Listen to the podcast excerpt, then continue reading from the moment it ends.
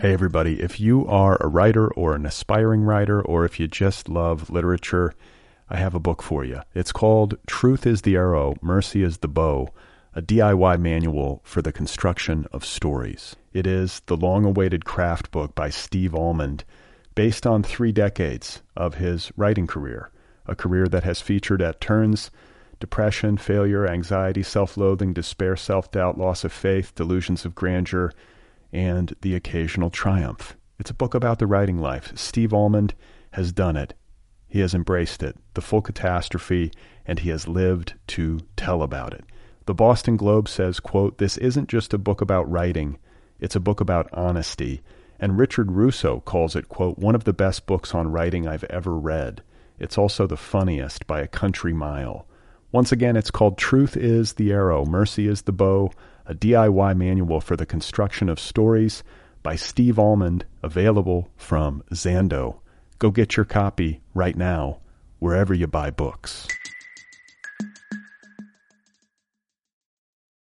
Hey, you guys, this episode of Other People is brought to you by the Litbreaker Ad Network. Litbreaker helps book publishers, authors, and premium brands reach an engaged audience of authors, artists, editors, agents, producers, bloggers, media professionals, and readers. Lots of readers. Litbreaker ads appear on The Rumpus, Large Hearted Boy, HTML Giant, Full Stop, The Nervous Breakdown, Ploughshares, and other high quality magazines and blogs featuring literary, arts oriented, and pop culture content and above the fold advertising. Visit litbreaker.com for more information about advertising packages. Litbreaker is also accepting new partner sites in literary, general interest, mystery, creative writing, young adult, romance, and other book genres. That's the Litbreaker Ad Network, an ad network for the literary, arts, and culture web. Be sure to visit litbreaker.com for more information. It's an ad network for smart, interesting, readerly people. Go and advertise on it. Oh my God. You are not alone. You have found other people. You and I have a friend in common. Every stupid thing that a writer could do, I've done. I think it's really beautiful. Jeez, dude, what a struggle, you know? It was incredible. You know, it's like your head exploded seeing what was really there. And now here's your host, Brad Listi. Just one person at just one time. Right, right. Okay, everybody, here we go again. This is it. This is other people. This is what you downloaded. This is my attempt at creating high quality content. Thank you for being here. Thank you for listening. My name is Brad Listi. I'm here in Los Angeles, and it is good to be with you. Uh, a lot to get to today. I want to start with uh, a letter I received from a listener. Uh, it was actually an email from a listener named Buddy who writes Dear Brad, I'm not the type of person who writes letters to podcasts. I am uncomfortable with every female guest's introduction as, quote, the lovely and talented, end quote. And uh, I'll interrupt here. Uh, I'll interrupt the letter to let uh, people who are listening for the first time uh, in on what's happening here. So, for those of you who might be new to the program, I often introduce female guests in this manner the lovely and talented so and so. So, Buddy continues Lovely implies some sort of aesthetic quality. While many of your guests are, quote, attractive women, their attractiveness is ostensibly not why they're featured on your show. They're featured as human beings who write books we should try and uncouple the notions of women's talent and aesthetic qualities and avoid implying that these things do or should go together for women to be successful so that maybe attitudes about gender are in part less shitty by the time your daughter and my little sisters are grown women. Yours in brotherly feminism, Buddy.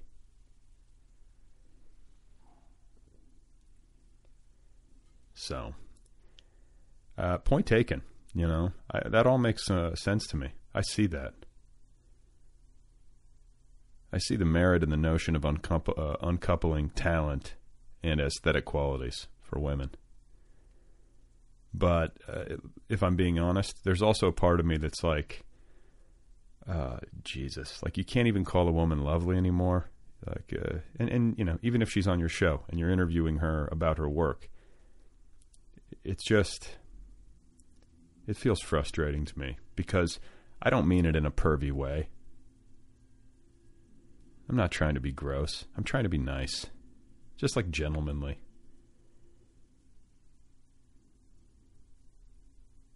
Like who doesn't like to be called lovely? So, I don't know. Maybe you know, maybe I'll stop or maybe uh, I'll continue defiantly against the trend.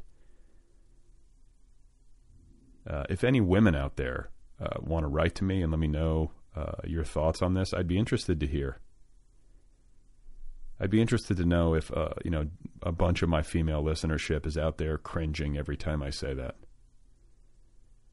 Uh, or on the other hand, if you don't mind it at all, you know, don't mind it at all, I'd like to know that too. So if you want to email me, the address is letters at otherpeoplepod.com. Everything's so delicate. You know? Uh, anyway, thanks for the letter, buddy. I appreciate it. That's good food for thought. My first guest is Alexander Maksik. His uh, new novel, A Marker to Measure Drift, is due out from Knopf on July 30th, 2013. Uh, it also happens to be the official July selection of the TNB Book Club, the Nervous Breakdown Book Club. For those of you who are unaware, the Nervous Breakdown is my online culture magazine and literary community. Uh, it has its own book club. For only $9.99 a month, you get a brand new title delivered to your door every 30 days. So that's a pretty good deal. That's less than the cost of a movie ticket. Uh, in many places, it's less than the cost of a cocktail, and uh, it's also less than the cost of a book in most cases. Uh, and better yet, all book club authors are featured here on this program. Uh, usually, they sit for the full hour, uh, but with an author like Xander, who has already been on the show, uh, I will do a, a shorter interview. Xander was my guest way back in episode 10 which you can hear via the Other People app and premium access. So, uh, if you'd like to sign up for the TNB Book Club, you can do so over at thenervousbreakdown.com. Just click on Book Club in the menu bar, and away you go.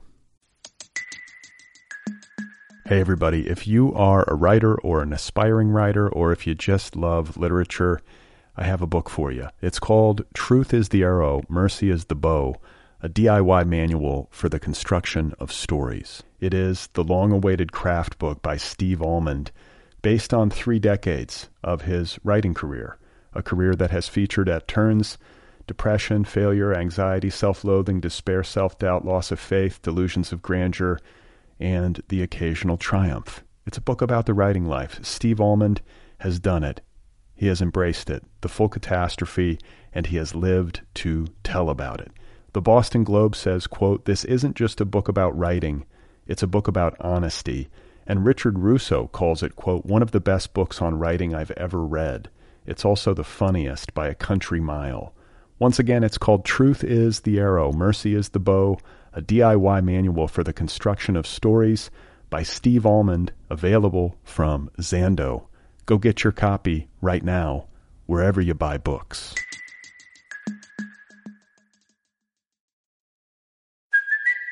It's Kaley Cuoco for Priceline. Ready to go to your happy place for a happy price? Well, why didn't you say so? Just download the Priceline app right now and save up to 60% on hotels. So whether it's Cousin Kevin's Kazoo concert in Kansas City, go Kevin, or Becky's Bachelorette Bash in Bermuda, you never have to miss a trip ever again. So download the Priceline app today. Your savings are waiting. Go to your happy place for a happy price. Go to your happy price, Priceline. So, all of that business aside, uh, let's get on with the program. This here is Alexander Maksik, and his new novel, once again, is called A Marker to Measure Drift. Yeah, I mean, I, I think, uh, you know, I, I wanted to live in a city, um, and I was sort of considering three different cities, um, and it just, New York seemed to make the most sense. What were the other two? Los Angeles and, and, and moving back to Paris but Paris just seemed too expensive, and um, And LA, I just I don't know. I was close. I was I was really considering it, but somehow I just couldn't. I wanted to be around. I wanted to be in a place where I didn't have to drive and where I felt like I could wander around the way I'd like to do in Paris and and I just I couldn't imagine doing that in in in LA and and I just and I don't know as many writers in in Los Angeles and I wanted to be around I wanted to be around writers. I I wanted a community of writers. Okay, so when you or, go, or I or I or I thought I did. right, and then you then you actually started hanging out with them. yeah. So, uh, but I mean, in terms of like proximity to the, you know, because it's what is it now? It's now the Big Five because of Random Penguin. Um, it's no longer the Big Six, but in, in terms of having proximity to those big conglomerate publishers, the big houses, um, do you find that that has been helpful? Like, have you got have you gained access to people that you otherwise wouldn't have access to? Have you met people who you think can help you in your career? If you were talking to a young writer, would you say definitely move to New York because this is going to be useful to you? Um, I mean, you know, I, I I was I had a um, a deal already, you know, before I moved to New York. So I wasn't really interested in, in proximity to you know to other other publishing houses. Um, it's certainly been great to be you know to have have the possibility of having you know lunch with my editor and to and to you know sort of know personally the people who will be working on this book. I think that's that's a big advantage. Um, if for no other reason that it you know gives me peace of mind, I prefer to have relationships with people face to face rather than always on the phone. Um, as to whether or not it's it's good for me, I don't really know yet. I mean, I don't know how I don't know how being in New York will translate. I mean, I've certainly met editors at magazines, um, and I've you know I've gotten some writing jobs because I think I've I've been in New York, and I hope you know I hope that'll I hope that'll continue. Um, but I you know it's hard for me to evaluate yet whether or not living in New York is has or will help me, you know, or will help sell books or or what. I don't even know what it means really. Right. Well, and what to about help, it? help And, my career? and what about uh, the the fact that this is your second novel? I mean, the first book, uh, "You Deserve Nothing," did pretty well. I mean, for a debut, Yeah. it was it was well received. It sold pretty Yeah. well. Yeah. And so now you're you're pub- you got a, a two book deal with Knopf. Is that correct? Yeah. So you have a two book deal with Knopf. You have. Um, you know, a book that sells at auction and it's now rolling out. Like, do you feel uh, a really acute sense that uh, I, this book has got to outperform the first? Like, do you know what I'm saying? Because obviously that's what publishers look to in terms of how you're tracking. Like, how much pressure are you putting on yourself? Yeah, I try. I try really hard um, not to think about the sales. Mostly, I'm concerned with, and I, and even this, I'm trying not to think too much about. Uh, mostly, I fail, but I, you know, my my primary concern is the is the are the reviews. That's what that's what I think about right now. Um, and I think you know, living in New York makes makes this makes this more difficult or makes avoiding those those considerations difficult. I mean, I just have nothing to do. I think anyway, I have nothing to do with how well the book will sell. That's a, that's you know that's someone else's job. I'll do what they tell me to do, and I'll you know I'll go where they send me. But you know, in the end, I, I I've done I've done my job, and I try to remember that. It's hard because you want to you know you want to do something and this is one of the most frustrating parts about about writing i think is that well not even about writing but about publishing you know the the you've done your job the you've done the you've made all the edits you can possibly make you've hung on to the book as long as possible but you know i i received the the hardback in the mail the other day and there was something sort of sad about it because i knew that it, it was just it was gone it was just totally gone. It's out of my control. It's out of my hands. And I, you know, I, I exchange a lot of emails and phone calls with people who are working on this book. But you know, it's it's it's for them to to do this work. And I, you know, I I wish I was better at just letting go entirely. But I don't think, you know, I don't think about the sales very often. What I about- worry about? Yeah, go ahead. Okay, so like marketing, like you know, like because I know a lot of authors. I don't know. I mean, this is like a very common conversation, like how involved Yeah, you get in the marketing of your own work, and like you say, you'll you'll you'll talk to me, you'll go where they send you, you'll do your readings, you'll you know probably take any interview that gets offered to you or whatever. But you know, at some point it's out of your hands. Do you fe- do you truly feel, uh, or are you able to kind of uh, be at peace with the limitations of what you're capable of in terms of, of hustle? You know what I'm saying? I, I am I am so incapable of being at peace. Um, that I, that I that I have not yet achieved. Um, I mean, you know, I, I will. I've just I've just sort of I've gotten rid of my Facebook account. I'm I'm I'm very tempted to to kill my my my Twitter account as well.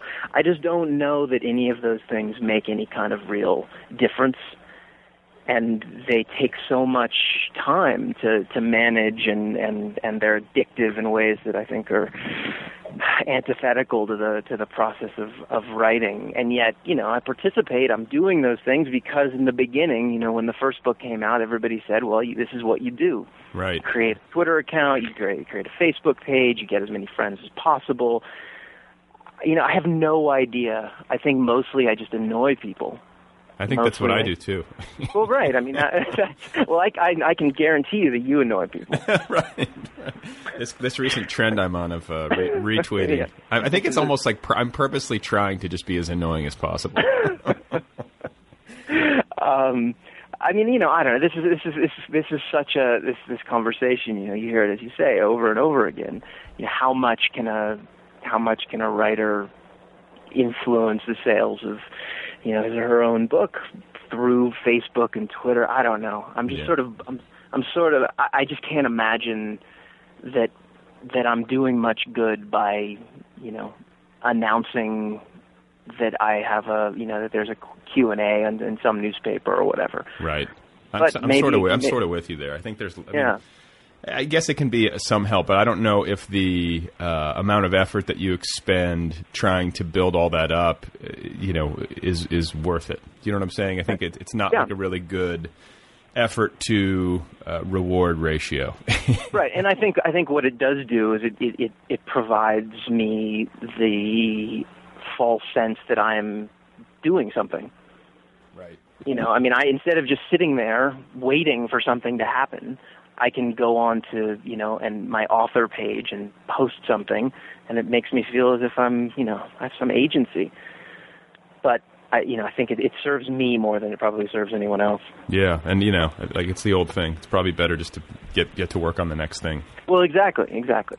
If I if I spent you know as much time writing these days as I do worrying and you know fucking around on on Twitter, I would be uh, I'd, I'd be further into this novel. Right, right.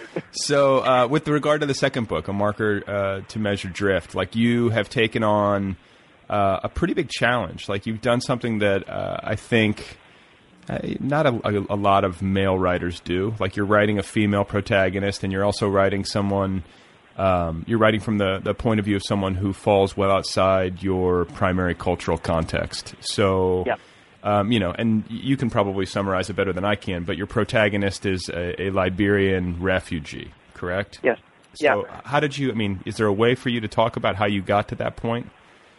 Um, yeah, I, I it's it's a little bit it's a little bit um, the story is, is is a long one, I guess, but briefly, um, you know, I've always had a, an interest in in immigrant stories in general. Um, and have wanted to write an immigrant story for, for a long time, and I, I was spending a lot of time in in Europe, um, both in Paris where I where I was living when I really started thinking about this book, and and I spent a lot of time in um, in immigrant neighborhoods in in the north of Paris, and you know would often talk to people and and you know ask about their lives and the way that they'd arrived and in in Paris and and you know and that sort of continued. I traveled a lot. I, at the time my girlfriend was living in the north of Italy and I spent a lot of time there. And you know was just sort of fascinated by by those lives. And I've always found those lives to be to be brave and and I'm I've always been impressed by people who can you know who abandon everything to to sort of wash up in in some foreign country So, so that's that's the kind of that's the kind of you know root of my interest and then to get to you know to get to a Liberian immigrant it's, it was you know half just just hazard in the fact that I, I stumbled upon uh interesting history and Um, I saw a film that was incredibly powerful and, and that had a, had a real impact on me. What film? And it's called Liberia: An Uncivil War. And uh, the cinematography was done by um, the photojournalist Tim Hetherington, and Oh, it's right. just it was um, it was one of the you know one of the most moving films I'd seen in a long time, and and uh, so you know I'd I'd played with various characters, various voices, uh, with various backgrounds, both male and female, and then you know in the in that strange way that happens when you're writing something, you know something I I I, I had I got this voice, and I started writing this character Jacqueline, and something clicked, and I just sort of fell well not sort of I mean I fell in love with this with this woman, and I, I just couldn't I couldn't sort of get her out of my out of my mind. Hmm. Well, And so I- that's that's how the you know that's that's the sort of the, the short version of the, the genesis of the of the book. Well, I uh, it sounds you know I haven't had a chance to read it yet, but it sounds fascinating, and I'm happy for you. You know, we've known each other for a while, and I'm psyched, Yeah. I'm psyched that the TNB Book Club gets a chance to shine a little light on it, and I certainly wish you well. Um, you're he- you're Thanks. heading you're heading out on tour, correct? Yeah, yeah. So when does that start?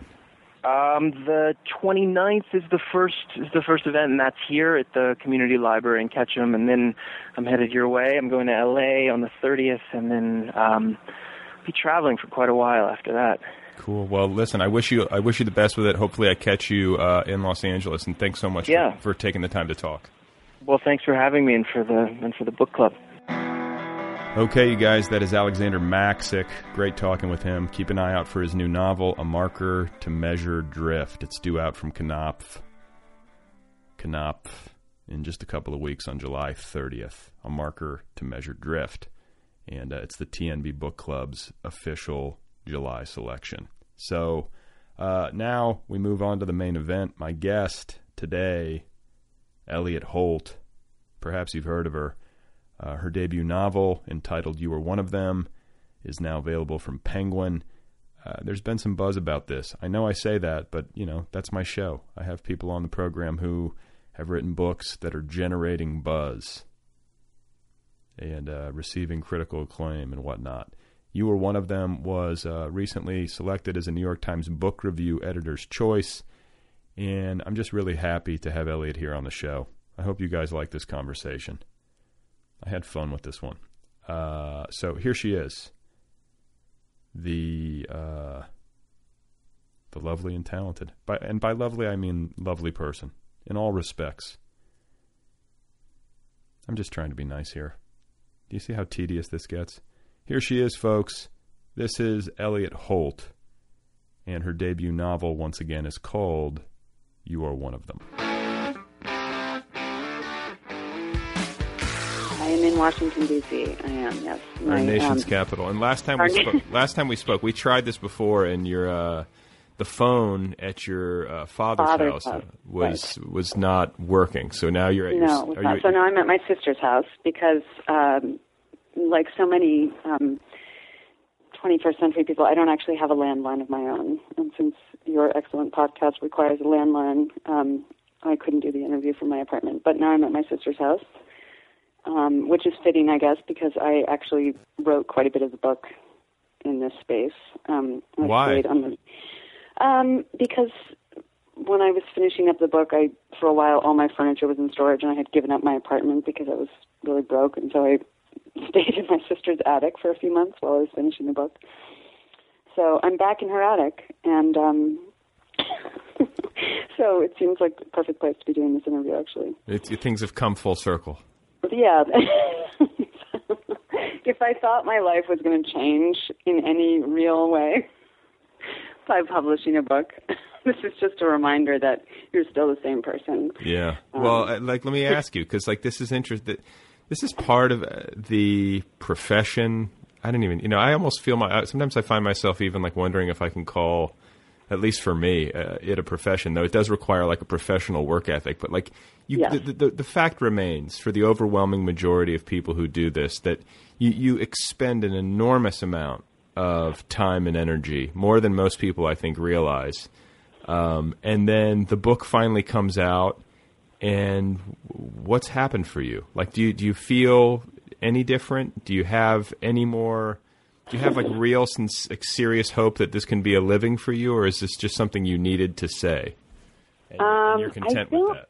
Well, I think um, no, I don't think I will ever make a living just from writing fiction. I do think, however, now that I've actually published a book, I will be more eligible for teaching jobs that will pay the bills. Um, you know, there are a lot of uh, creative writing teaching jobs that are not, you know, that you can't even apply for unless you have a book. So I, I you know, I feel like I'm more hireable. Um, Do you want to go? Do you want to go the academic route? I mean, it sounds like it, but I do actually. I mean, I uh, I really like teaching, and I've done some of it. Um, I taught as an adjunct for three semesters at Brooklyn College when I still lived in New York, and I taught undergraduates um, a couple of literature classes and one creative writing class, and I really really liked it. But um, you know, when you're an adjunct, you're it's practically volunteer work. So Right. at the time, I couldn't have lived on advertising agencies. Um, wait, you just cut out there for a second. You oh, said, sorry. I was working for various advertising agencies, um, which is how I made my living for a long time. And I still do a little bit of freelance work for advertising agencies, but um, I would actually rather teach. So, So what about advertising? Because I mean, like this is the thing when you're a writer and you're trying to find ways to pay the bills.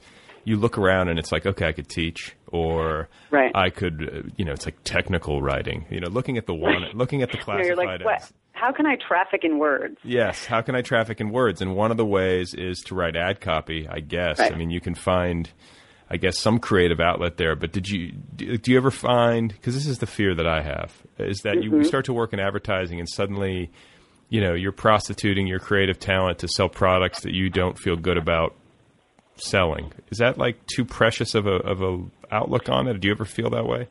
Um, I think you know, I did feel a little bit that way, but I I think honestly, um, what I felt more. I mean, because I I did write copy for a long time. The main thing wasn't even that I felt like I was prostituting my talents, but just that I um, was so exhausted. Like it was harder and harder for me to write around a full time job in advertising. That you know, aside there were so many meetings and so much travel, and I was in an office so many hours a week that um, you know it just became less and less realistic for me to just try to write on the weekends. And somehow I did that while I was in graduate school. I got an MFA while I was still working full time at an ad agency. But I was younger then. I was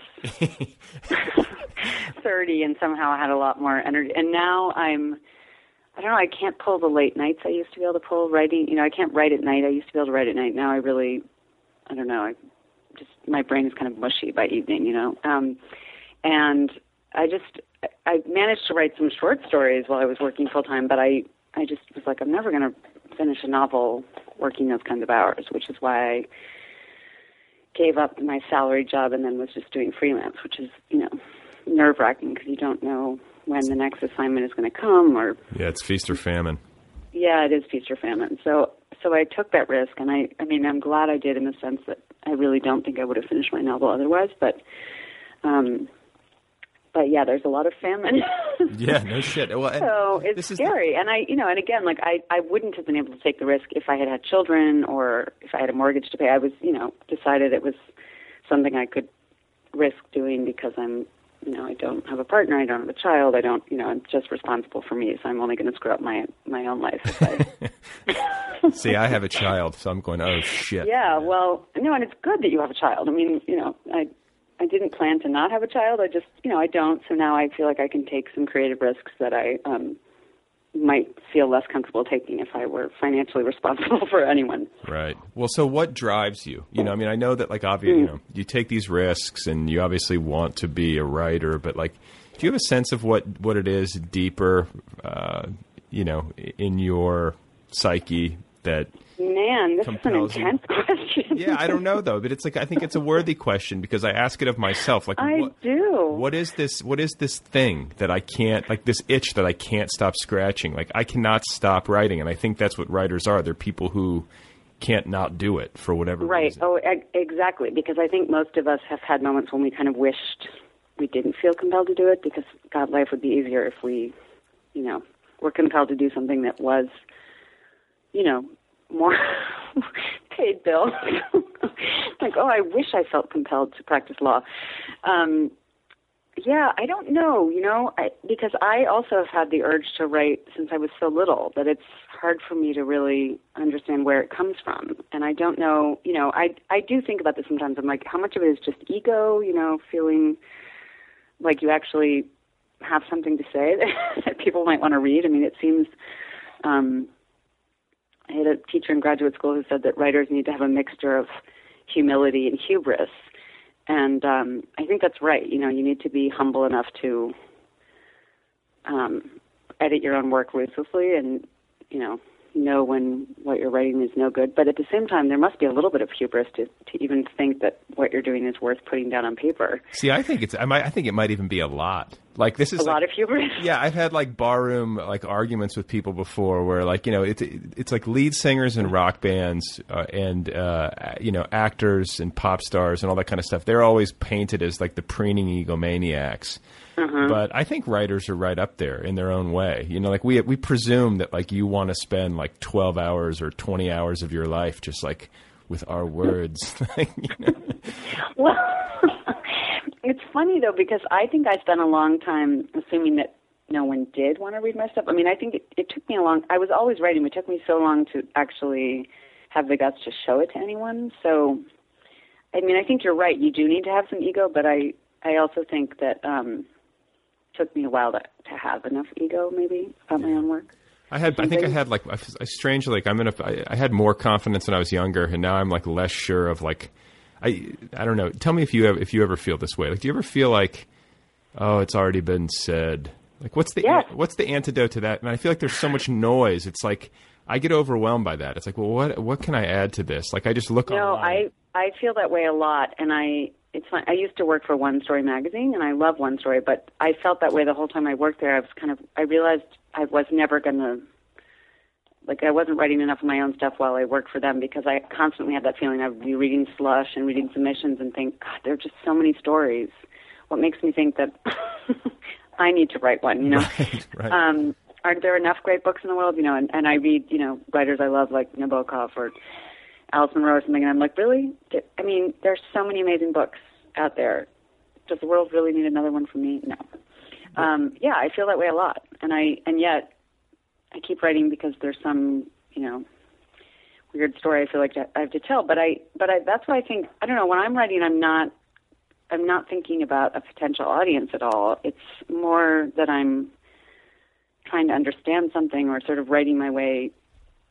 I, I don't know. Just I'm kind of trying to understand something while I'm writing it. So it is. Um, I don't know. I don't. Um, I'm not thinking, at least you know, when I'm working on something about who's going to spend any time reading it. It's more That's- just That sounds healthy. And and you know, the other thing, the other thought that occurs to me is that uh, you know, it, I I think a lot of times when a person sits down to write, uh, and and maybe particularly early on, but I think this can be pervasive, like all all along the the, the road, is that you can sometimes uh, sit down and fool yourself into thinking that you have to have all these answers. But I like the the idea of writing down and trying or sitting down and trying to write your way out of confusion. Yeah, that's what I'm. I almost never have any answers when I start something. I mean, I don't. I I usually just have. I sort of hear a line, and I just kind of follow that line, and and things sort of open up out of the language itself usually. And um, or sometimes I have a very particular character in mind, but I don't. I never have any. I don't plot things out beforehand. I don't have a thesis, you know, or a, a thematic um, framework. You know, I'm really just kind of Intuitive. yeah, it's very intuitive for me, and so it's only in the revising process when I have you know full draft that I'll kind of step back and say, what is this really about, and then maybe start pulling themes out that um, then I start to see patterns. You know, then I'll then I'll play with them, but I'm not. Um, I don't. I never sit down feeling like I have something to say. You know, I just sit down sort of thinking, huh, why? What? What if? What if this? You know, I have some little weird premise in mind, or like, what if this? What if that? And then I, I'm, I'm just, you know, I think I'm just trying to figure things out as I go, and that's, but that's the fun for me too. You know, that's the, um, that's the part I like because I'll be writing and like, oh, I didn't know that in the next line that that character was going to say that. You know, not that you know. I don't mean to make it sound like some mystical thing where like the characters lead me. It's not that. it's just um, it's fairly intuitive. You know, and I think I'm a lot of times being um, led by the sound of the words as much as anything else. You know what I mean? Sure. Well, and one, it's like well, one it's thing like sort of leads to the next. Well, and it's it's uh, I can sit down and read a great book and and be just like kind of bowled over by the intelligence of the writer and um, yeah. I guess I guess what I'm driving at is that like what you what the end product after all of the hard work and all of the revision, you know, and, and everything that goes into making a book uh, work after all that is done, you obviously have this this shiny object, or hopefully you have this shiny object. But yeah. um, it's just I think it's just helpful to remember that most of the time it starts with like a great confusion. oh yeah, and usually the confusion persists for several years, and you know, um, and yeah, you just spend so much time in the mire trying to figure out what you know but it's but it's also I was working I'm working on a new short story right now and I, I had a good writing day. I have a thousand new words, you know, it's always a good day when you have Oh yeah. a thousand new words. And um and you know, this is the first sort of good writing day of new material I've had in a while because I've been busy talking about this other book and I'm in a really good mood because it's a reminder that for me, and I think this is true for a lot of writers, there's really nothing that beats the actual process. You know, like it doesn't. um I don't. I think ultimately, like nothing makes you is ever going to make me happier than than actually sort of being in it, working on something. Like a good review doesn't feel as good, you know. I mean, I have no idea what it's, you know. I just it it feels really good, you know. Even and even on the days when I don't necessarily like what I write, it's like oh, a thousand words. Like I, uh, some kind of little something happened there, you know, something I didn't expect, and um, that's the fun part. It's like, oh my god. It does. It does feel so good to get your words and just be like, It oh, does. It I- feels so good. Like and, there, and there's nothing worse than having it be like three or four in the afternoon and you haven't done jack shit like writing. No, I know. I mean, that's the thing. We're all like in such a terrible mood if we don't get to write or if the writing doesn't really work out. But then we're all like in the best mood. I mean, really, there's, you know, a good writing day is just That's the thing. the best, the best thing. But but again, the process is the part that I love. So even though it's awful, even even though in the three plus years I was working on the book that's out now, I you know I'm trying not to. I think it's kind of probably like, like um, childbirth. Like you know, people forget how awful it was actually giving birth. They're like, yeah, I want to have another kid, and then you know they think, ah, why, why? I forgot how awful this is. Well, it's, Um, it's funny. Yeah, so here I am, like, yeah, I'm going to write another book. right, but it's funny. I forget how much of that three and a half year process was, you know, me like bursting into tears, like, I don't even know what this is about. It's never going to work, you know. yes, it's so strange because you know, and I was like when you were talking about childbirth, I was thinking about you know parenthood and like how. Like I can be so exhausted from like chasing my daughter around. I'll be like, I just need a break. I just need a break, and then she'll go like take a nap, and I'll be sitting there looking at my watch, going like, When's she gonna wake up? I miss her. You know. right, right, exactly. And it's exactly. like it's the same thing with writing. It's like so crazy that we can kind of know this intellectually and yet, you know, not be able to maybe appreciate how good it is to be working on something. Just to have the opportunity to work, you know. Yeah, and to just, I mean, I, I don't know. I'm, this is probably true for you too, but I just feel most myself when I'm writing something. Like I, I just, um, I don't know. It's like the time when I just feel like, oh yeah, this is this is me. Like I'm making sentence up, sentences up, and I'm, you know, imagining a scene that's totally in my head, and I'm, um, and there's just kind of its own rhythm to that process that, you know, it's sort of like, that's that's me. That's when I feel most most like myself. So it's it's just kind of a delicious feeling. So Do you? yes, do you- I'm on the writer's high now. yeah, well, that's good. I'm glad I caught you on a good day, and like, You're like, thanks. I don't want to hear about it anymore. right. I didn't get anything done.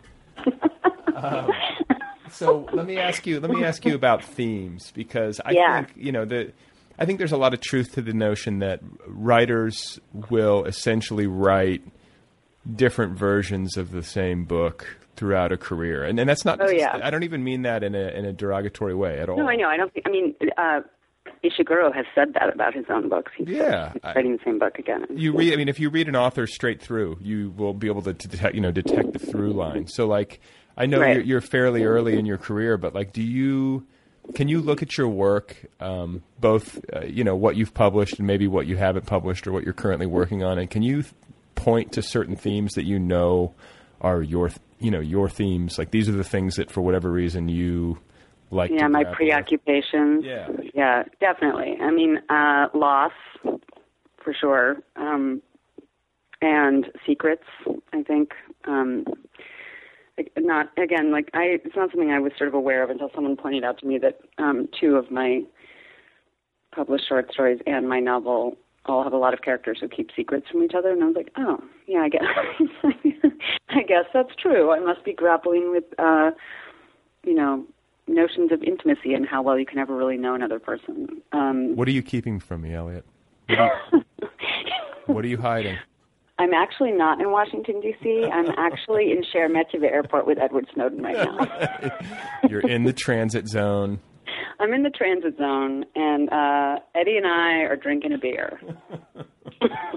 What is, by the way, what is the transit zone? What the hell does that mean? I'm like, It means that officially speaking, it is you haven't crossed into, um, you know, you've landed at the airport, but you haven't crossed into the country by, you know, by way of uh, what's it called? Um, customs. Yes, custom. Like you're so in the transit zone of Sheremetyevo, he isn't officially on Russian soil apparently because he hasn't, you know, gone through immigration and customs. So is he just like So- sleeping on the floor? I mean, not to get too far off into. I mean, of course, no one's actually seen him, but there's um, there is a hotel in the transit zone of that airport, so it's it's entirely possible that he's just holed up in a hotel room. Oh, okay. And there are a few restaurants. I mean, it's you know, it's the transit zones exist because if someone has a connecting flight, you know, through Paris or whatever, and they um, they aren't staying in Paris, then they don't have to go through French immigration. They can just you know be in the transit zone for two hours till they fly on to wherever else they're going. But you know, normally you don't spend two weeks two weeks in the transit zone. Um, but anyway, that's Well- what the transit zone is. Okay, well, let me try to let, let's try to segue into Russia because you have Oh, yeah. your, you know your book involves Russia. You you have a uh, Cold War theme, and then you Yeah. also spent some time living there. So, Yeah, I did. uh, how did that happen? Like, where? First of all, you lived in Moscow. Is that correct? Uh huh. I lived in Moscow for two years. Um, I the first time I visited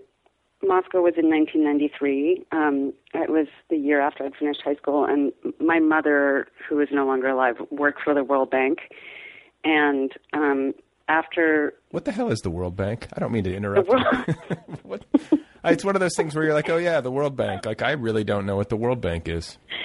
uh, well, okay, you know what the IMF is, right? Sort of know- I know International Monetary Fund. I know that I know what it stands for. Yeah. Okay, so the, the IMF and the World Bank are similar in the sense that they're these global institutions that have member countries. Um, and the difference is, and I mean, I'm sure some expert can call in and correct me, but the difference is that what the World Bank does is actually um, fund projects, I think, almost entirely. Like they basically they give it it functions like a bank, but it lends money to countries um, for various projects. And Does it does it lend money to writers by any chance? I know, I wish, I wish, but yeah, the it's the IMF and the World Bank are both both based in Washington, and the um, World Bank usually has an American president, um, and the IMF usually has a European president, and um, but they they lend money to member countries, and so it tends to be you know loans for second and third world countries for you know infrastructure projects and that kind of thing. Okay. Um, so, and so and- your, your mother, what did your mother do for the World Bank?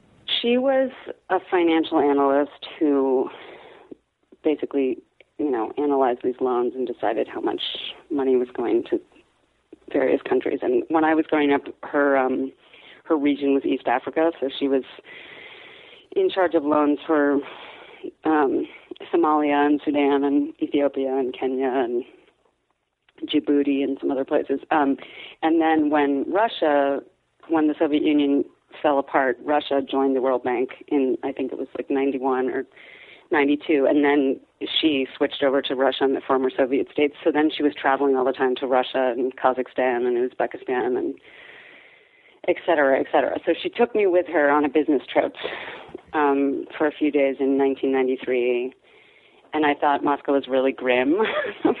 I mean, I was fascinated just because you know, because after years of um, hearing about Moscow as the capital capital of the other superpower during the Cold War, I was, you know, really interested in seeing it. But I was also like, okay, I've seen it. I don't need to. I don't need to go back, you know.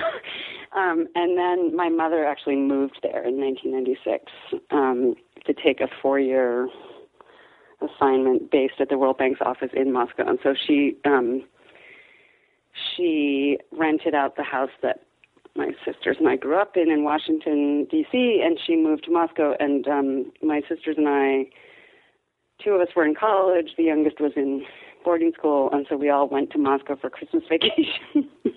Which is a, delight, a delightful place too. yeah and then but then we did we funnily enough actually you know sort of all turned into Russophiles um so yeah but I remember that first Christmas vacation none of us spoke Russian and it was totally freezing. And we were there for two weeks and we were sort of joking that we were kind of like Chekhov's three sisters except in tr- except instead of trying to get to Moscow we were kind of like what the hell are we doing here? How do we get out? But anyway but we ended up kind of all falling for Russia in various ways and now my youngest sister is about to defend her dissertation in Russian literature at Columbia and um you know so she's going to be a professor of Russian literature. Wow. and um yeah so it it obviously seeped into seeped into our lives. But um anyway so that's that's how we all ended up there. But um uh but yeah then i just ended up i moved to moscow after i graduated from college and i just thought i would stay for a few months because i thought it would be really cool to learn russian and i don't know. But then it was just such an interesting time to be there because it was changing so fast and this you know really rapid transition to a capitalist society was it was just really fascinating so i ended up staying for two years and um What? Yeah. What is it? I mean, because like I've always, it always seems like uh, I, I hear or I read about how interesting it is to be in a country uh, right after the fall of communism. It's also it's it's usually cheaper. right well yes there's that It's like it's like writer it's it's writer friendly, but it's also interesting to see a place that's kind of like newly liberated or is undergoing some kind of revolution. Like, Mm-hmm. like what was the energy like? I mean, was there are there things that you can point to concretely where you were like, wow, this place was really coming uh, apart, but like you know, finding a new identity or whatever. Like, what was it like uh, specifically? Well, yeah, it was. I mean, um, God, what was it like? It was. I mean, for one thing, Moscow's a little bit like New York in the sense that it's a city that never sleeps. I mean, there are just things that are open all night long, and there's, you know, a, a real urban energy to the place, and there are all these, um, you know, crazy bars and nightclubs and things like that. But they, um, but the privatization was happening so fast, and this was, you know, mid to late 90s. It was like the oligarchs controlled everything, and there wasn't really a middle class yet. So there was, you know, there were these really fancy, you know, very quickly super high end designers came into Russia. So you know, there was like a Versace store and some, you know, some really really high end design stores. But then there was no kind of middle class shopping equivalent. I mean, there wasn't something at the sort of gap price point. You know what I mean? It was sort of like either couture or um, kind of street market places where you could buy really, really, really cheap knockoff stuff. Um, and it was, you know, on the one hand, really hard to find a decent cup of coffee, but then on the other hand, um, there were these just sort of crazy nightclubs where, you know, people were wearing super designer clothes and um, Is that where you were hanging out?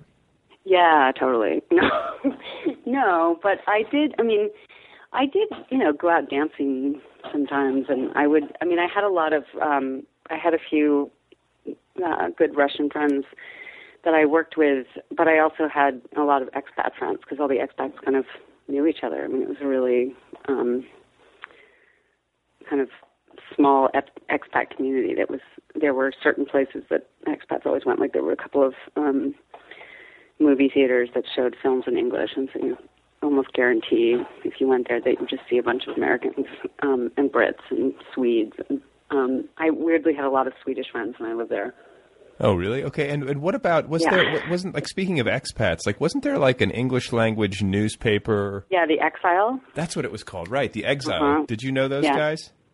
I didn't. I think I met one of them once, but yeah. But I mean, I used to read The Exile. It was, you know, controversial in a lot of ways. But what one of the things that was interesting about The Exile is that, um, you know, it had a kind of frat guy uh, party vibe, but at the same time, it had the best like restaurant reviews.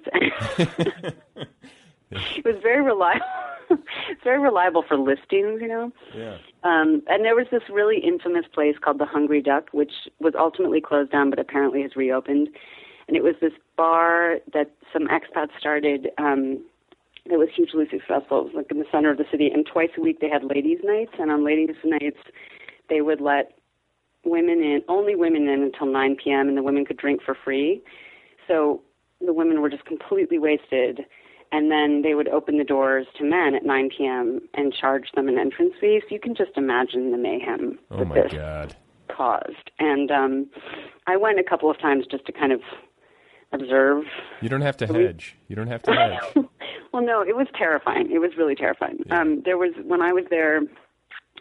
They, in addition to giving plying all the women with free alcohol, they they brought out a couple of male strippers to kind of get the women excited early in the evening. So there were these two guys up on the bar doing a kind of Chippendale routine with silver thongs on, and um, and everyone was just getting drunker and drunker. And the um, the the stripper men pulled some women up onto the bar and completely undressed them, and so the women were actually completely naked, and the male strippers still had their thongs on, and then they let the men in, and it was just like you know date rapes waiting to happen, I think. Oh. But I didn't stay long enough to see anything really terrible. But there was, you know, there was a lot of, there's just a lot of crazy, crazy, um, crazy behavior. But there was a sense then that you know everything was. It was like you could bribe your way out of everything. Traffic tickets and you know, everything was um, so corrupt, and there wasn't really a sense of. Um, of order, you know. So it was. I never felt unsafe because almost all the crime that I heard of was targeted mafia stuff. But at the same time, there was just this sense that like anything might happen anytime. Right. And So- then, and were you writing during this time? I mean, you were. I where, was. where were you working was- again? Where were I worked at an ad agency. Okay, so you were working as an at an ad agency, and then you, you Yeah. but you were harboring uh, writerly ambitions then. Yeah, I I mean I've I've harbored writerly ambitions pretty much my whole life. So yeah, I was I was writing a little bit of fiction. I mean, again, not showing anything to anyone, but um, and I wasn't writing about Russia. I mean, it never really occurred to me that I was going to write fiction set in Moscow, but I just was always kind of scribbling something, and I was writing a lot of letters to my friends in the states. So um, that was actually helpful because some of the letters I wrote to them, um, I got copies back, and so I, you know, the things I was writing down then were sort of useful, in bringing back my memories of '90s Moscow. Oh yeah, right. Because I, I didn't keep a journal or anything, but I, I did write letters, and it was the early days of email, so I also was writing people some emails, and um, one of my college friends was in Seattle, um, and she and I used to fax each other. she, she worked at an advertising agency in Seattle, and I was at this advertising agency in Moscow. And email was kind of unreliable sometimes. You know, would, you'd get those weird delay messages where it's like this message, you, you know, like it's still. Well, you're, you're, really, you're really dating yourself here. You're like back in the day when email didn't work, and But yeah, we used to send these faxes to each other. So I also had all those faxes that I had sent to her, um, and that was very funny. Uh, and that really and that really did help the writing of the book. Yeah, it really did because I, you know, there were just things I forgot, um, just things I forgot about Moscow, and you know, Well, clearly, because you, you know, you, were, you were always out clubbing. I mean, how are you supposed to remember? has just changed so much, and I haven't actually been to Moscow since 2001. I didn't, I didn't want to go back till I was done with the book because I didn't want contemporary Moscow to get in the way of my very clear memories of Moscow then. But I also, but even just reading about Moscow, and my sister's been there a lot, and I've, you know, seen her pictures and talked to her on Skype when she's there, and so I just inevitably contemporary Moscow has sort of gotten in the way of, of my memories. But then looking back at those letters and faxes, I thought, oh my gosh, that's right. You know, you know, there was no there was no Starbucks then in Moscow. You know, there was whatever. Right, right, So- right. So did you did you learn how to speak Russian? I did, yeah. You, you're I'm not fluent, but Okay. no, I'm not fluent. Functional. I I'm I'm functional. I'm functional. I'm I'm um or I was I would say you know advanced or something. Um and now I'm so rusty that I wouldn't say I'm that. I don't know. I've forgotten a lot, but I still um I still understand a lot. And every once in a while, like just a few weeks ago, I was in New York and my taxi driver was Russian, and so I was speaking to him in Russian. He got he told me that I sounded exactly like his uh, son, who was born in New York um, and grew up in Brighton Beach, you know, but whose parents came from Moscow. He said I sounded like a second generation. you know, he's like, "Oh, you, I, you're, are your parents Russian?" I said, "No, no." Um, uh, but yeah, he said I sounded like a Russian who grew who'd grown up in the states, and I was like, no. Well, that's a compliment, I think, right? Yeah, I think so. I think if I had spoken to him longer, he would have realized I wasn't. I like didn't remember as much as I thought. But I. But yeah, at first he was like, "Really, you're not. Your family's not Russian." I said, "No, no, Well, and so no Slavic blood." what about uh so what about the writing uh like the, the the serious attempts at fiction like did those begin in russia or did they begin when you got back like when when did you really start to like buckle down and you know develop a ritual or whatever it is that people do to, to Mm. get books done Yeah, definitely not until almost ten years later when I went to graduate school. I mean, I I was in some fiction workshops in high school and stuff, you know, and and then in college I weirdly wasn't really writing any fiction, but I I did try to write some plays, which were terrible. Um, and then what was the name of a play that you wrote oh God, I can't remember. okay Um, and I don't. I also don't know if I ever wrote a full length. I know I wrote a couple of one acts, but I don't. I don't remember what they were called. They were bad. they were really bad, really bad. But I. But I read so many plays that I think probably that helped me as a fiction writer. I mean, just in terms of understanding subtext and thinking about structure and stuff. Um, but no, so I, I lived in Moscow for two years, and then I lived in London for two years, and I was starting to write more fiction in London. what happened in london not- I was working for an ad agency there too. oh wow okay Yeah, the the agency I worked for in Moscow basically offered me a, a job in London and transferred me, and I said okay. oh that's Um, cool But I love London. And then I lived in Amsterdam for a year, and I wrote a lot in Amsterdam. Nothing I showed to anyone, but I was writing quite a lot. And then um, wait you lived did you work for an ad agency in, in amsterdam No, but I was dating a guy who was working for an ad agency in Amsterdam. it's all about ad agencies somehow yeah, well, it was for a while, but yeah. So I I was um living with with a dude then, okay and uh and Am- I love Amsterdam. I mean, that's it's a great city such a such a great city, and it was such a great city to write in. Like if I, you know, if anyone's listening and wants to give me a fellowship, to Right. to Amsterdam. me too please It's We're- a really good place to work. Um, Why is that? Why do you, why do you think Amsterdam? Just because it's so beautiful and the canals, or is it like Yeah, like the weather is really suitable. It's it's um you know there's the the Dutch prize coziness. The word is gezellig, and it's like if, if something's cozy, it's the greatest, you know. And I love that. And the weather, it's often kind of rainy and um and it's the kind of weather that's so conducive to sitting inside with a book, reading or writing, and drinking coffee and eating, you know, um, apple tart mit slagroom, and like it's just you know cozy, and it's also I think great because it's a you know world class city with all the great music and art and whatever that comes with a world class capital, but it's but it still feels like kind of a small town, so it's that nice combination of not being totally overwhelming and distracting, and yet being really inspiring because you can just hop on your bike and yeah, like everyone's like go to a great I've, art I've, museum. I've only been there in the summers, but it's like it's al- it's always like everyone's all beautiful on their bikes and you know. Yeah, It's a yeah, yeah, yeah. The Dutch are beautiful people. They are. Yeah, and it's but the winters are you know chilly, and you don't really want to be outside much. You just sit inside. And anyway, I I love it there. I really love it there. But um, Did you do any drugs? Like, were you into that culture when you were? no, No. I'm such a nerd. No, I don't. You know, I'm not. I really don't like to be out of control. so So you're loving Out of you're, control, you're loving this podcast, just a free form conversation. I know it's kind of scary, but um, yeah, no, I I was not into the drug culture at all. Not even a little bit. Not even a little bit. Okay. I love the coffee culture, though. I mean, I love coffee, and I love I got really jacked up on some caffeine in Amsterdam. well, yeah, and I love bikes. You know, Yeah. I was really into my bike.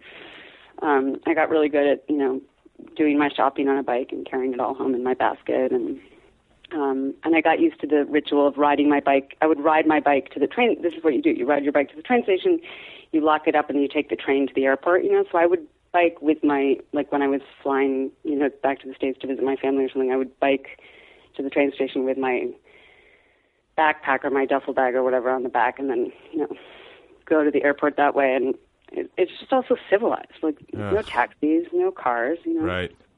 I biked everywhere. That sounds We great. bike to the beach in the summer. It was great. Oh, that sounds so good. I, and I trained. I ran the Amsterdam Marathon the year I lived there, and um, and so all my training runs were so funny because the country's so small. So I'd be like, oh, I have to do a you know 12 mile run this week, and I'd map it out, and I'd find that I'd run to like another town, and then I would take. I feel like I was so far away, and then I'd get on the kind of commuter rail to come back to Amsterdam. It was like a five minute, five minute train ride. And I was like, oh.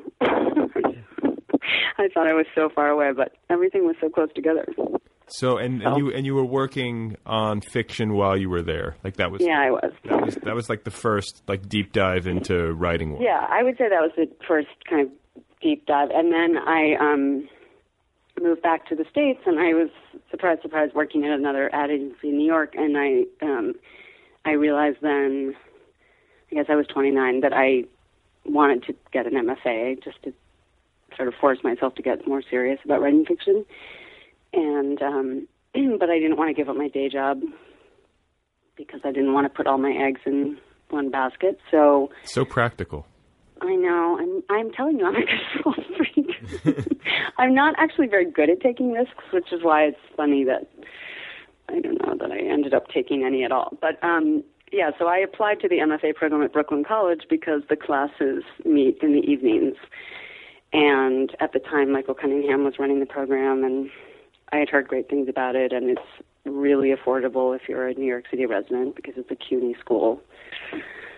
So, um, and luckily I got in because um, I didn't anywhere else. I didn't really spread myself.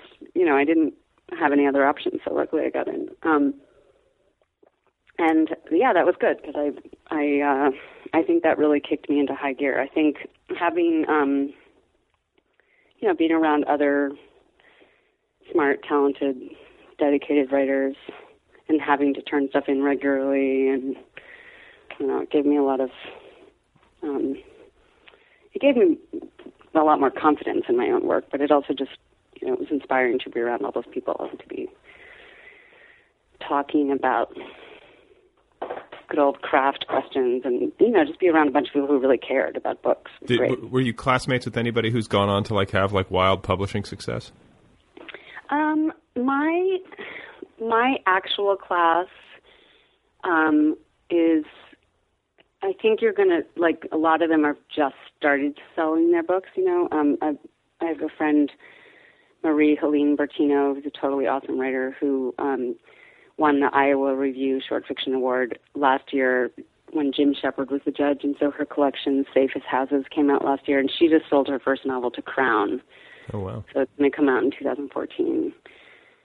Um, and yeah, so people, so you know, I think there will be more books coming out of the the group of people that I was in school with, but um, It's still early. It's still early. Yeah. So how do you? I mean, okay, you say you're a control freak, which I think a lot of writers are. You know, I Yeah. think. I think that's one of the attractions of the of the work is that like you have kind of total control. Like no one's really in your ear telling you Right. what to do. But um, so with that in mind, like what is your regimen? Like how how regimented are you? Do you get up every morning at like five in the morning and work, or how does it go? No, I'm not. I wish I were that regimented. Um, I do work best in the morning, um, but not 5 a.m. Like I find, you know, in an ideal, an ideal day, I have my coffee and I, you know, read the paper and listen to NPR a little, and then I'm at my desk working by, you know, 9:30 or 10. um, and then um, work pretty solidly until two or so, and then um, and then I'm not great at producing new material like later in the afternoon or the evening, but I'll often revise and edit. Um, but I don't.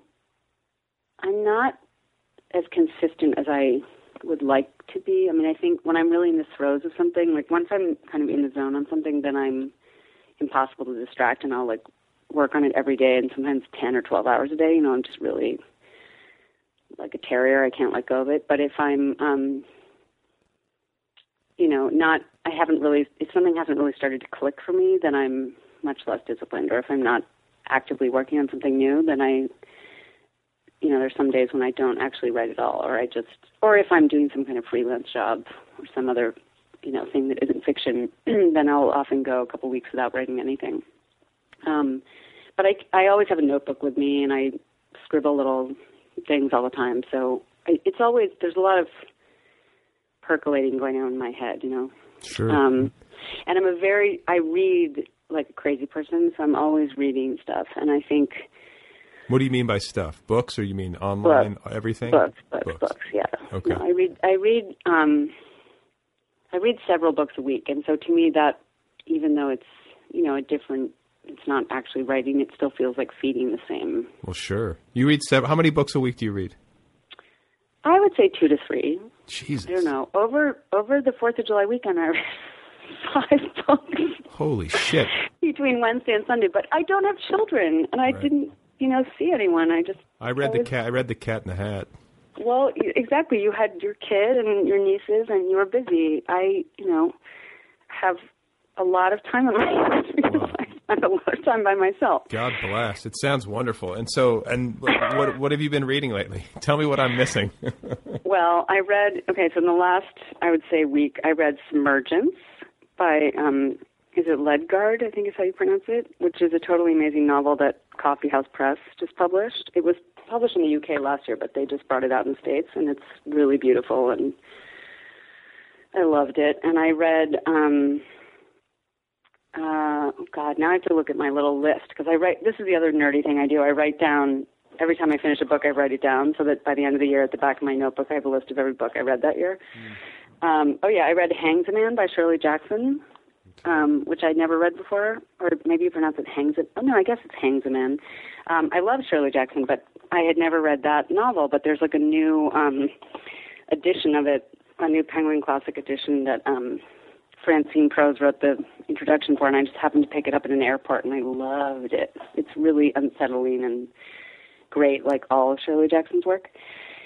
And I read, um, what else did I read last week? I'm looking at my little list. oh, I read, I'm almost done, but I finally started reading The Emperor of All Maladies, you know, the biography of cancer. it's really cheerful nonfiction. I'm, I'm picturing. it- I'm picturing you like sitting in the attic reading that while like the Fourth of July fireworks. That's exactly exactly. I'm in the attic reading about cancer. Welcome to my world. Uh, but no, that book. That book won awards. I mean, it's supposed to be like a spectacular yeah, it's book. um, it's spectacular. I mean, the thing is, I'd been wanting to read it for a long time. I, you know, bought it and it just sort of sat on my shelf. But what I didn't expect is it's such a page turner. I mean, it's inc- it really moves. You know, it's incredibly informative and eloquent and interesting. But it just it's really well paced. So anyway, um, it's great. so, so okay, and then just to expand, and I don't want to put you on the spot with a question like this because it drives me crazy when people do it to me. But um, Uh-huh. I'm, I am interested when it comes to people who write in knowing if there are like, is a book or a couple of books that sort of serve as north stars for you, or just books that like just absolutely rocked you, and that, and even if they don't at this point in your life have the same effect, but like at some point along the way, like really stuck to you. Like, are there books that you can point to Yeah. that like you keep on your desk as like almost like desk references? Not there are none that I keep on my desk as desk references, but I but yes, in terms of books that um, you know really rocked me or really probably influenced the way I write, just because they made me sort of say, "Oh, you can do that in fiction." Um, I Graham Greene, um, probably the end of the affair, particularly. Um, I really love that novel, and I love I love the way it's a first person narrator looking back, trying to make sense of this relationship that ended, and so it's as much about his memory of the events as it is about the actual affair that ended. Um, That was a pretty good movie too. I don't know. Did you ever see the movie version? I didn't actually. I should. You mean the one with um, With Ray Ra- Fiennes? Yeah, Ralph Fiennes and uh, Julianne Moore. Pretty good. Well, delicious cast. I really should see it. But anyway, I love I love that novel, and I um, and I love his. I mean, I love The Heart of the Matter, and I love Quiet American, and I I really love Graham Greene, and I I think he um has probably been pretty instructive to me in a lot of ways because his writing is so taut and um there's something kind of cinematic about it, but it's very there's nothing wasted, you know. These are not flabby novels in any way. Um so yeah, I love Graham Greene. And then Alice Munro, I reread there are certain Alice Munro stories that I reread again and again and I think um she's kind of a north star because of what she does with time. She moves away around in time a lot and she makes it look really easy, but it um I when I was in graduate school I would just reread this reread some of those stories and just go, Oh my god, how'd she do that? You know, she just made it look so easy. Well, that you know, Um, that's interesting that you say that because I've actually had that um, thought before and that conversation before with like writer friends or when I was teaching. But like one of the hardest things to do in fiction that doesn't get spoken about maybe as much as it should is uh, to make a seamless time shift. Yeah, It's- it's, really it's really hard to do, and I think you know, um, yeah, I think she is just amazing at it. So, and I think it's what I love too about it is that again, I think one of the things I love is when books are very much about memory as much as anything else. So, you know, I love the Great the Great Gatsby for that reason because I think it's you know it's really um, this kind of elegy, Nick Carraway's elegy to this larger than life character, but it's everything's filtered through the narrator's memory and um uh yeah, so I love books like that because it because then the fiction has to capture that sense of consciousness, which is, you know, somewhat fallible and not totally reliable and so yeah, I think I'm I'm really drawn to books that manage to do that. Um Well, and and then there are other examples. I mean, I love The Virgin Suicides for the same reason. That's a great it book. it's a great book. I mean, Yeah. it's like totally perfect book. You know, Yeah. it's I can't believe it's a first book yes, um, because it's also so funny. It's it just um, it just felt I read simultaneously wistful and hilarious. Yeah, and just like kind of yeah, just like not a single thing out of place. That's how I felt when I No, it. perfect. It's perfect, and it's um, and it's so confident. You know. Yeah, well, and he takes like he takes like a really long time. That's another thing I like about. Uh, and I always I'm always curious as to how it's Eugenides. Is that how you pronounce it? That's how every, that's how most people Yeah. I know say it. But like he he's got like a nine or ten year gestation period for his books, and um, and they're all great. they're all great, but they're like they're just All three of them are great. must be very exacting. That's how I'm picturing it. Yeah. Anyway, you know. No, I think he revises like crazy. So, um, yeah, no, he's. I think all three of his novels are amazing. So let me shift gears on you. Um, Mhm. I, I want to ask about adversity because every writer faces it, like the rejection, the Mhm. uncertainty, the trying to get an agent, the failing to get an agent, the getting dropped by an agent, the get you know all Right. that stuff. Like, did you go through a lot of that? Did you ever find yourself like you know bedridden with depression? like Um, anything like I've, that?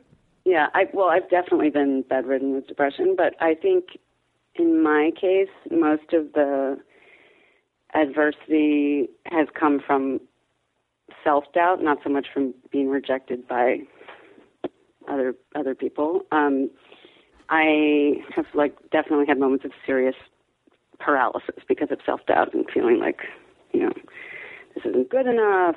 Um, I'm a fraud. You know, like I'm not a good enough writer. You know, I just I'm I'm const- It's a big problem for me. Like I'm sort of constantly up against that and and having to kind of, you know, it's it's it's good because I have. I mean, what is good is that I have two sisters who are really great at um, believing in me when I don't believe in myself. But I definitely have problems with that. But but in terms of um, the world outside, I guess I've been lucky. Like I didn't. Um, you know, I haven't been dropped by an agent, and I haven't.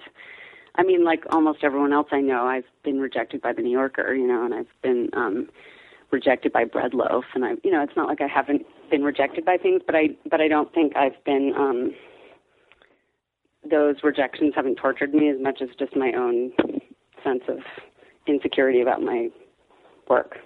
Where does that come from? Do you know? I mean, like, do you have you like have you actually like tried to like pick it apart and be like, why am I doubting myself so much? I don't know because I the thing is I doubt myself about everything, so it's not just about my writing. I mean, I'm I, I'm just fundamentally insecure about a lot of things. so, um, you know, I tend to fixate on the things that are wrong with me instead of the good things. So, um, I think I do that too. How do we fix this? I don't know. But again, I think maybe if we weren't like that, would we be writers? I don't know. I mean, I just I don't know. It doesn't But seem, I'm- it doesn't I'm- seem to be the domain of like totally well-adjusted optimists. You know? No, no, definitely not. No, so I'm. I mean, I'm kind of constantly beating myself up, up about something and feeling like, oh, it's not, you know, really aware of its flaws, and I'm very, you know, I'm a perfectionist, and that's I was just going to say that. I mean, it's, it's actually got to feed. In some ways, it's got to have a positive effect on your work because you sit there and, you know, doing that revision work and really.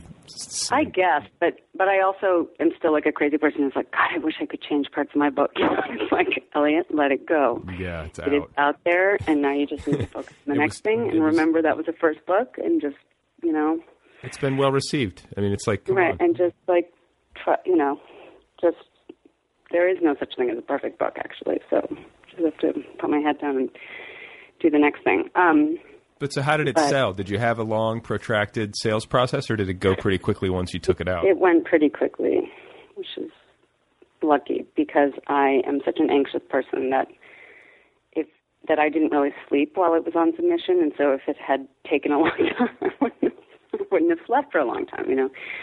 Um, but it, it it happened it happened very quickly, which was really nice. Like a week? Um, like what happened? Like a yeah, like a week, I would say. Okay, was there an auction? There was an auction.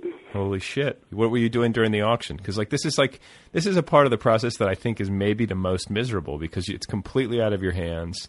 You don't know. Right. You don't really know what's happening. You're getting No, you don't. You're kind of like some cryptic emails every once in a while.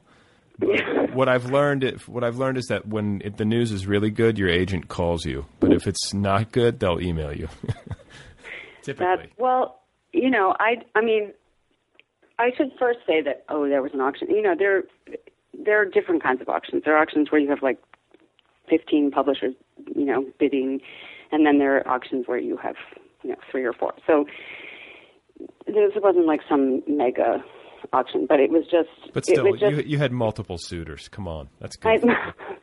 but no, I just I, I didn't. I really my feeling was I I wanted to know as little as possible. Um, so I knew who my agent had sent the book to, but I also didn't even really weigh in on that. I was just like, you, you send it to who you think is, you know, going to be interested. Um, and then, and then he, you know, set a certain day for like to sort of close the bidding or whatever it was, and and then he just sort of called me and said, okay, well this is this is who is interested and this is what they're you know it was it was very um uh pretty straightforward from my end because I just basically just had to say to him a couple times like that sounds good you know?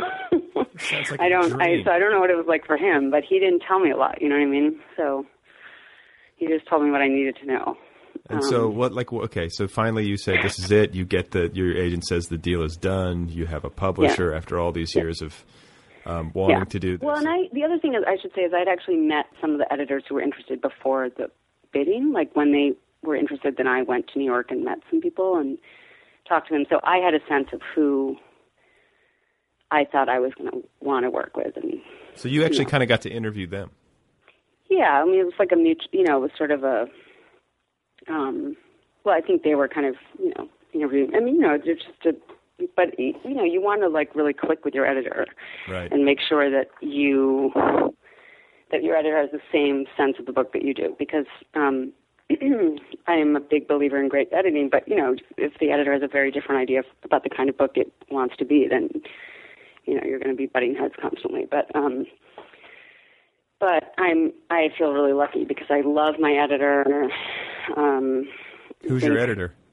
her name is Andrea Walker. She's at the Penguin Press. She's totally brilliant, and she is just a lovely, nice person, and she's a total delight to work with. And right from the start, I just knew that she got exactly what I was trying to do, and that you know I just felt like I've been in great hands from the moment I sold this book. So um, she's shepherded it into the world like really beautifully, and the book got so much better with her edits.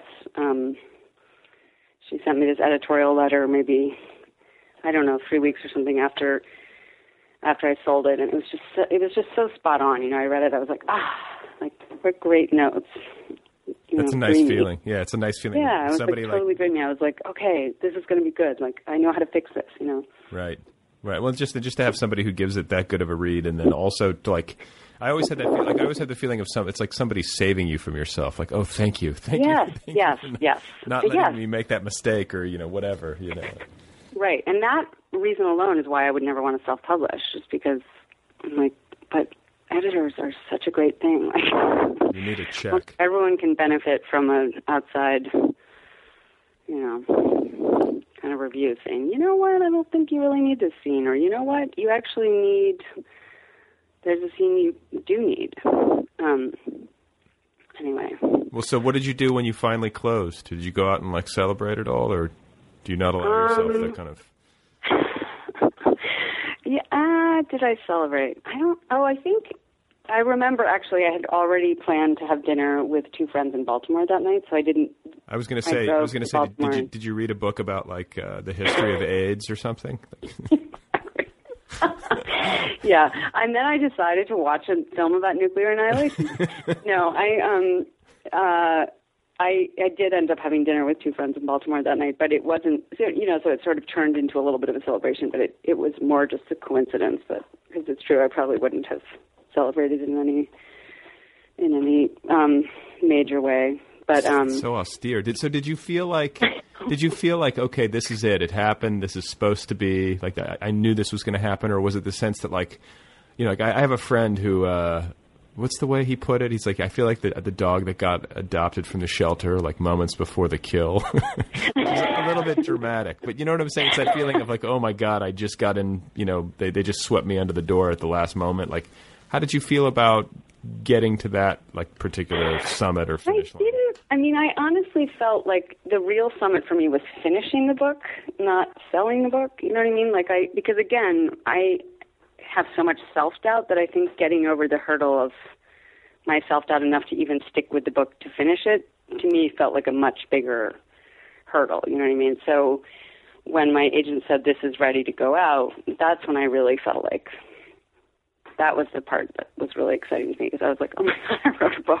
What I Yeah, mean? yeah. Well, and so and like Um, regarding that self doubt, like to to push through all that, like do you have like, I mean, are you going to a shrink or do you have like books? Oh yeah, hell yeah, I go to a shrink. okay, so like you have I'm help. suspicious of any writer who doesn't go to a shrink. I Do you need go to a shrink? I need to go. Give me your shrink's Oh. number. You, what, yeah, so you can do long distance calls from LA. I don't know. Do they do phone I've, calls? I um, yeah, I I think shrinks are a good thing. Yes, um, I've seen many shrinks over the years. and I think it's a good. I think it's a good thing to um, you know, talk about all your anxiety and self doubt. So okay, and like not to. I don't want So to. yeah, so I really no, but really I am my own worst enemy. So finishing it for me was because I decided after kind of spinning my wheels on this book for a few years, I just decided at the beginning of 2011 um, that I was going to finish it at the end of 2011, and I just was worked like a crazy person that year, and basically just was like, "That's it, no excuses, you're doing this," you know.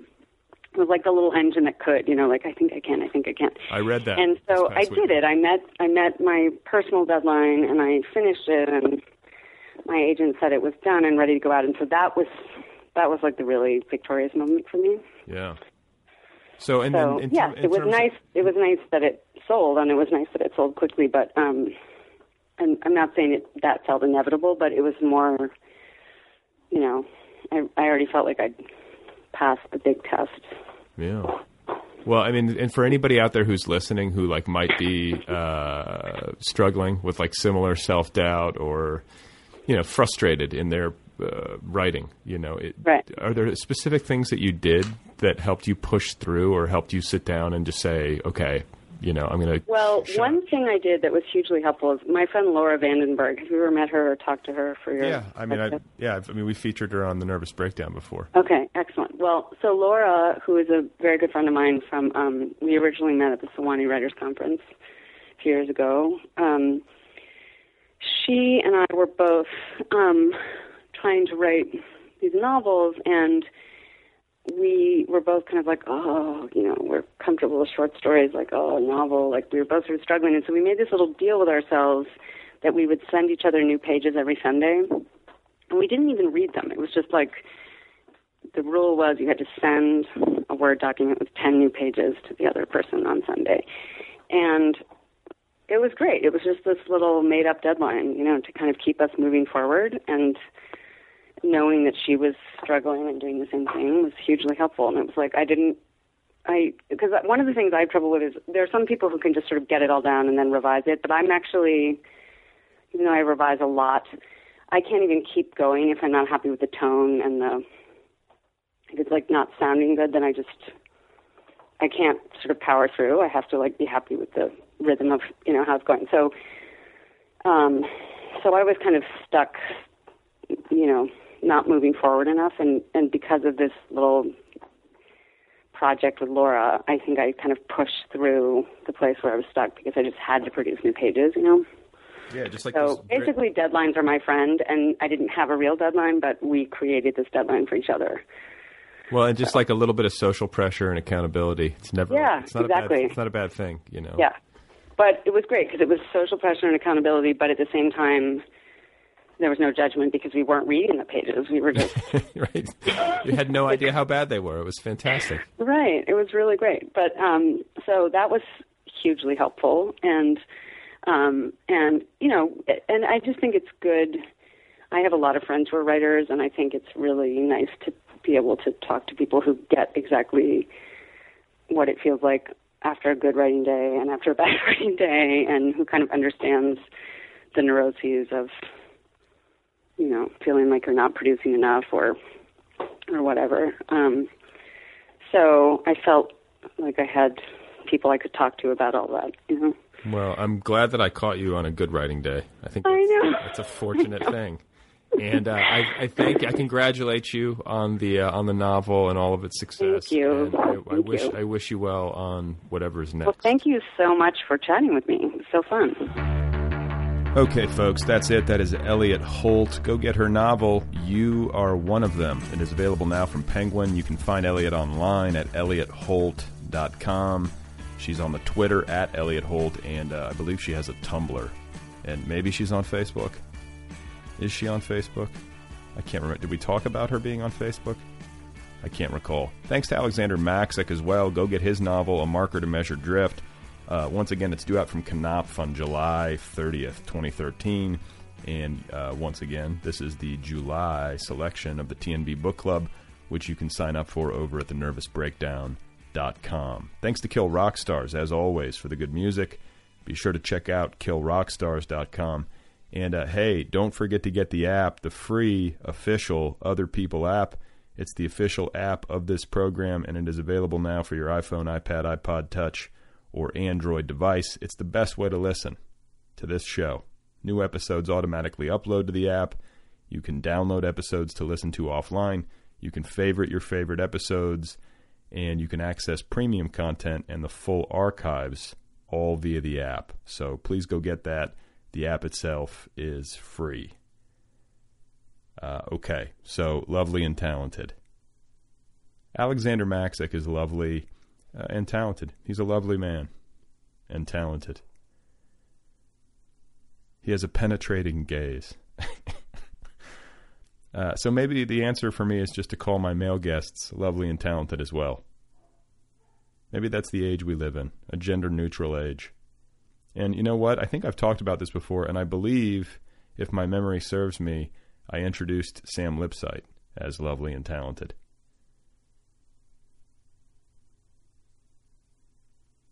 You know, I'm pro. I'm pro woman. I love women. I grew up in a house full of women. Uh, perhaps I'm just a little old school. You know, once again, I'm not using the word lovely to mean uh, hot. I don't mean it in a salacious manner. Uh, I mean it in a more old fashioned way, a gentlemanly way.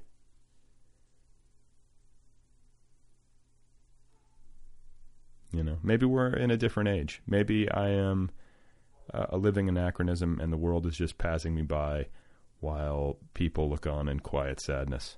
Please remember that Galileo died blind and that O. Henry died broke. That is it for now. Thank you for being here. Thanks to my guests. Uh, I will be back in a few days with another conversation with another author uh, just for you, my listeners, my lovely and talented listeners. Do you hear that dog? There's a dog barking. You're lovely uh, people, all of you out there, and you're talented. Doesn't that feel good? Do you like hearing that?